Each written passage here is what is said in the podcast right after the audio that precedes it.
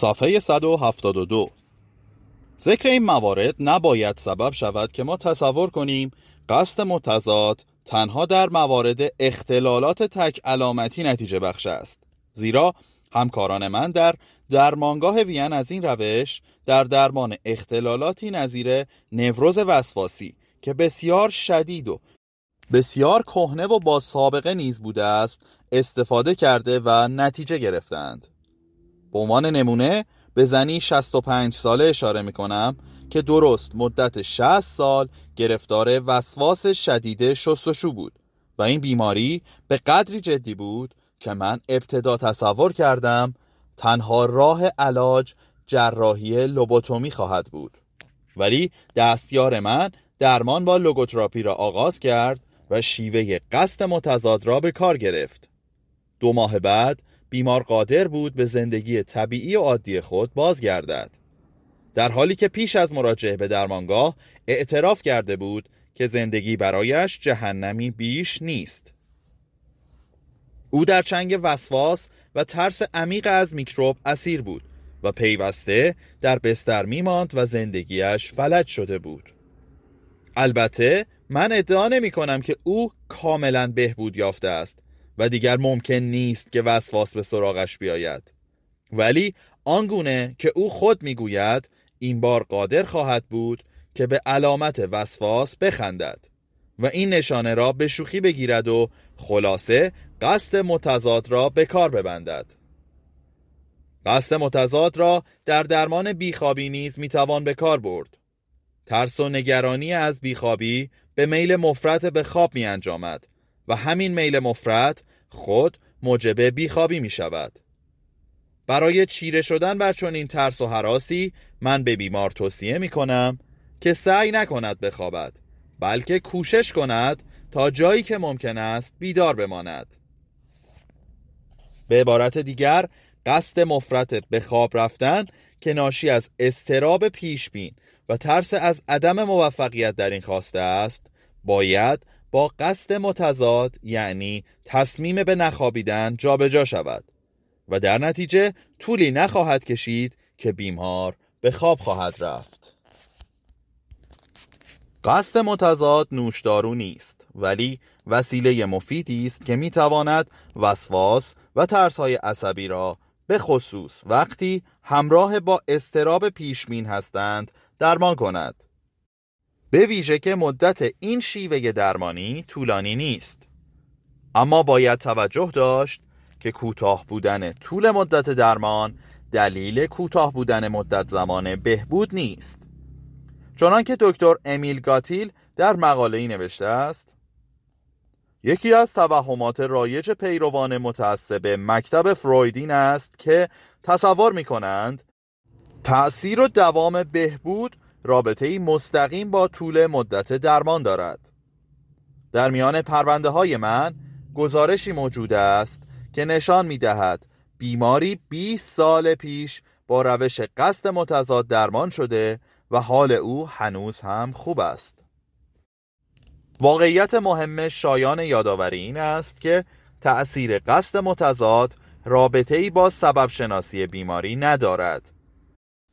این نکته مؤید گفته ای از دکتر ادیت ویسکوف جولسون است که می‌گوید گرچه روان درمانی سنتی اصرار دارد که درمان را بر یافته های سبب شناسی استوار کند نباید فراموش کرد که ممکن است عوامل ویژه‌ای در دوران نخستین کودکی موجب عصبیت ها شوند و عوامل کاملا مقایری در دوران بزرگسالی سبب درمان این عصبیت ها آنچه علت نوروزها، عقده ها و تعارضات روحی و پریشانی به حساب می آیند اغلب علائم نوروزها هستند نه علت آن.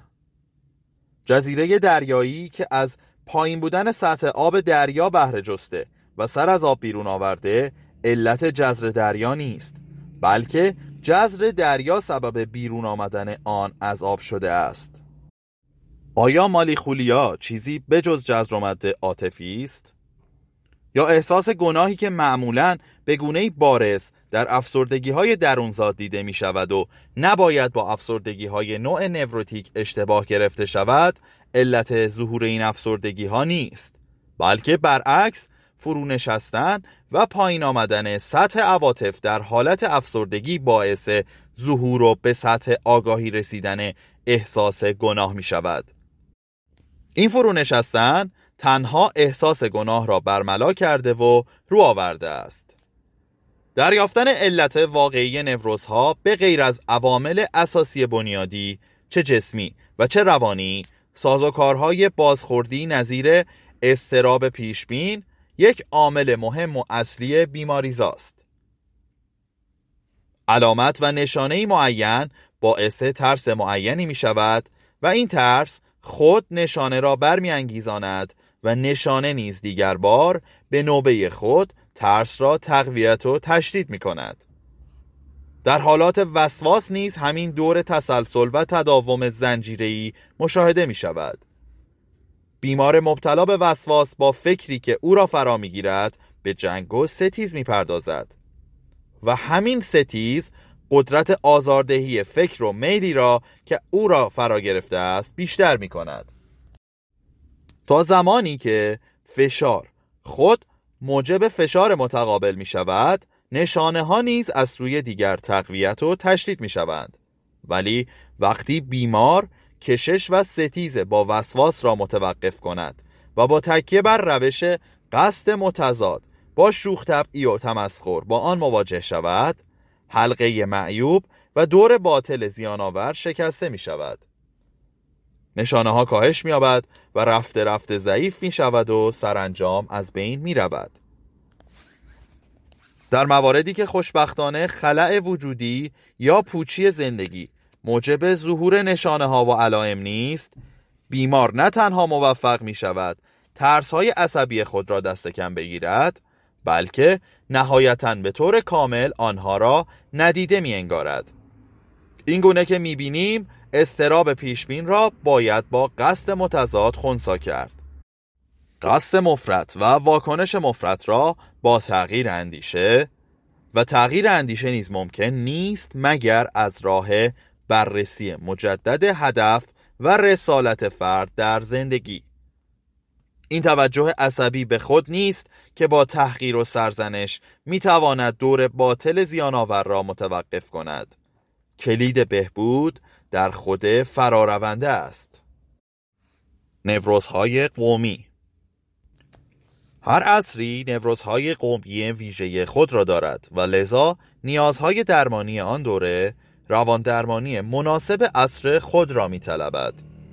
خلای وجودی را که نوروز توده نسل های حاضر است می توان نیهیلیسم یا پوچگرایی فردی نامید. نیهیلیسم عبارت است از مکتب پوچی و بیمعنایی زندگی اگر رواندرمانی خود را از قید تأثیرات روال کنونی فلسفه نیهیلیسم آزاد نکند تنها قادر خواهد بود به جای آنکه به امکانات درمانی آن بپردازد نشانه های این نیوروز توده ای را مشخص و معرفی کند.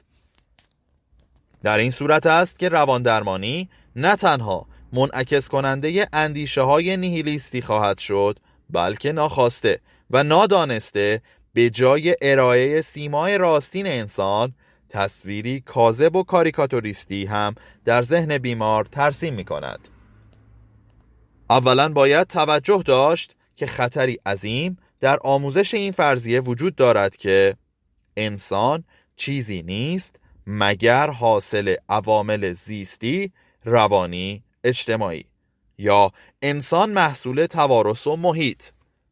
چنین نظریه انسان را در دستگاه خودکار و بی اراده معرفی می کند و به ماهیت واقعی او توجهی ندارد. چون این شیوه اندیشهی محدود و تقدیرگرایانه به وسیله آنگونه روان درمانهایی که آزادی بشر را نادیده می‌گیرند پرورده و تقویت می شوند.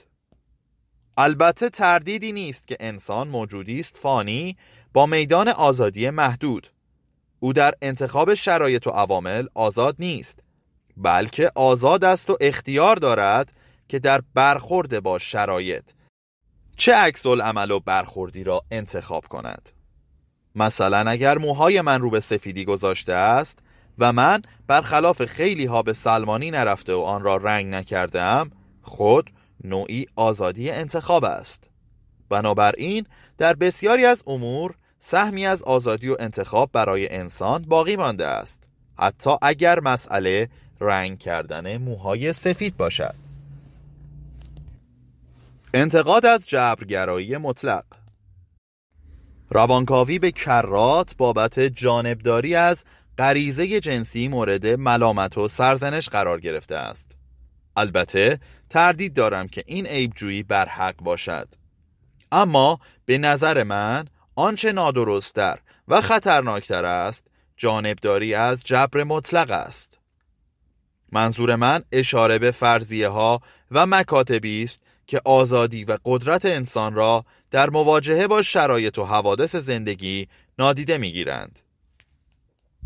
انسان موجودی نیست مشروط که رفتارش قابل پیش بینی در قالب شرایط باشد بلکه در هر لحظه تصمیم می‌گیرد که تسلیم شرایط بشود یا ایستادگی کند به عبارت دیگر انسان موجودی است که در نهایت خود سرنوشت خیش را به دست می‌گیرد. انسان تنها زندگی نمی کند بلکه در هر لحظه تصمیم می گیرد و اراده می کند که چگونه زندگی کند و لحظه دیگر چگونه باشد. بر مبنای همین اصول است که هر انسانی آزادی این را دارد که در هر لحظه تغییر کند. بنابراین قابلیت پیشبینی انسان تنها در چهارچوب وسیع بررسی های آماری و گروه های وسیع امکان پذیر است. و بس. و شخصیت فردی اساسا غیر قابل پیش بینی باقی مانده است. مبنای هر پیش بینی بر شرایط زیستی، روانی و اجتماعی استوار است. ولی یکی از جنبه ها و ویژگی های وجودی انسان همانا ظرفیت او برای چیره شدن بر این شرایط و فراتر رفتن از آنهاست. بر همین روال انسان نهایتا به خود فراروندگی خیش تحقق می بخشد زیرا اصولا موجودی از خود فرارونده است. بگذارید شرح حال دکتر جی را برایتان بازگو کنم. او تنها آدمی بود که من در تمام مدت عمرم توانستم لقب شیطان مجسم را به وی بدهم. موجودی ابلیسی. زمانی که من او را می شناختم به جلاد توده های اشتاینهوف معروف بود. اشتاینهوف بیمارستان بزرگ روانی وین است که در زمان تصرف وین به دست نازی ها افتاد. وقتی نازی ها برنامه کشتار بیدرد را آغاز کردند این ابلیس رشته زندگی بیماران روانی این بیمارستان را در دست گرفت و در کار خود آنچنان ماهر و متعصب بود که نگذاشت حتی یک بیمار روانی از کوره گاز جان سالم به در ببرد. پس از پایان جنگ وقتی به وین بازگشتم و پرسیدم به سر دکتر جی چه آمده است به من گفتند که روزها او را در یکی از اتاقهای همان بیمارستان زندانی کردند. اما روز بعد در زندان باز بوده و دیگر کسی او را ندیده است. پنداشتم که او هم مانند بسیاری از همردیفانش آزاد شده و به آمریکای لاتین گریخته است. تا اینکه همین اواخر یکی از سیاستمداران پیشین اتریش که مدتی پشت پرده آهنین زندان بود به من مراجعه کرد. در حین معاینات عصبی و روانی به من گفت که مدتی در سیبری و سپس در زندان معروف لوبیانکا در مسکو زندانی بوده و ناگهان پرسید که آیا دکتر جی را می شناسم؟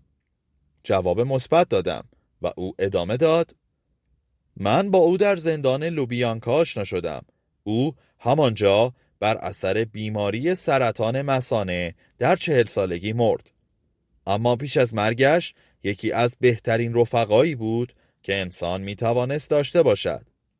او به همه زندانیان دلداری می‌داد. او مظهر عالی ترین معیارهای اخلاقی و بهترین دوست من در دوره طولانی زندان بود.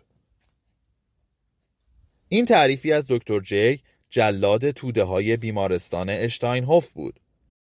حال چگونه می شود ادعا کرد که رفتار انسان قابل پیش بینی است؟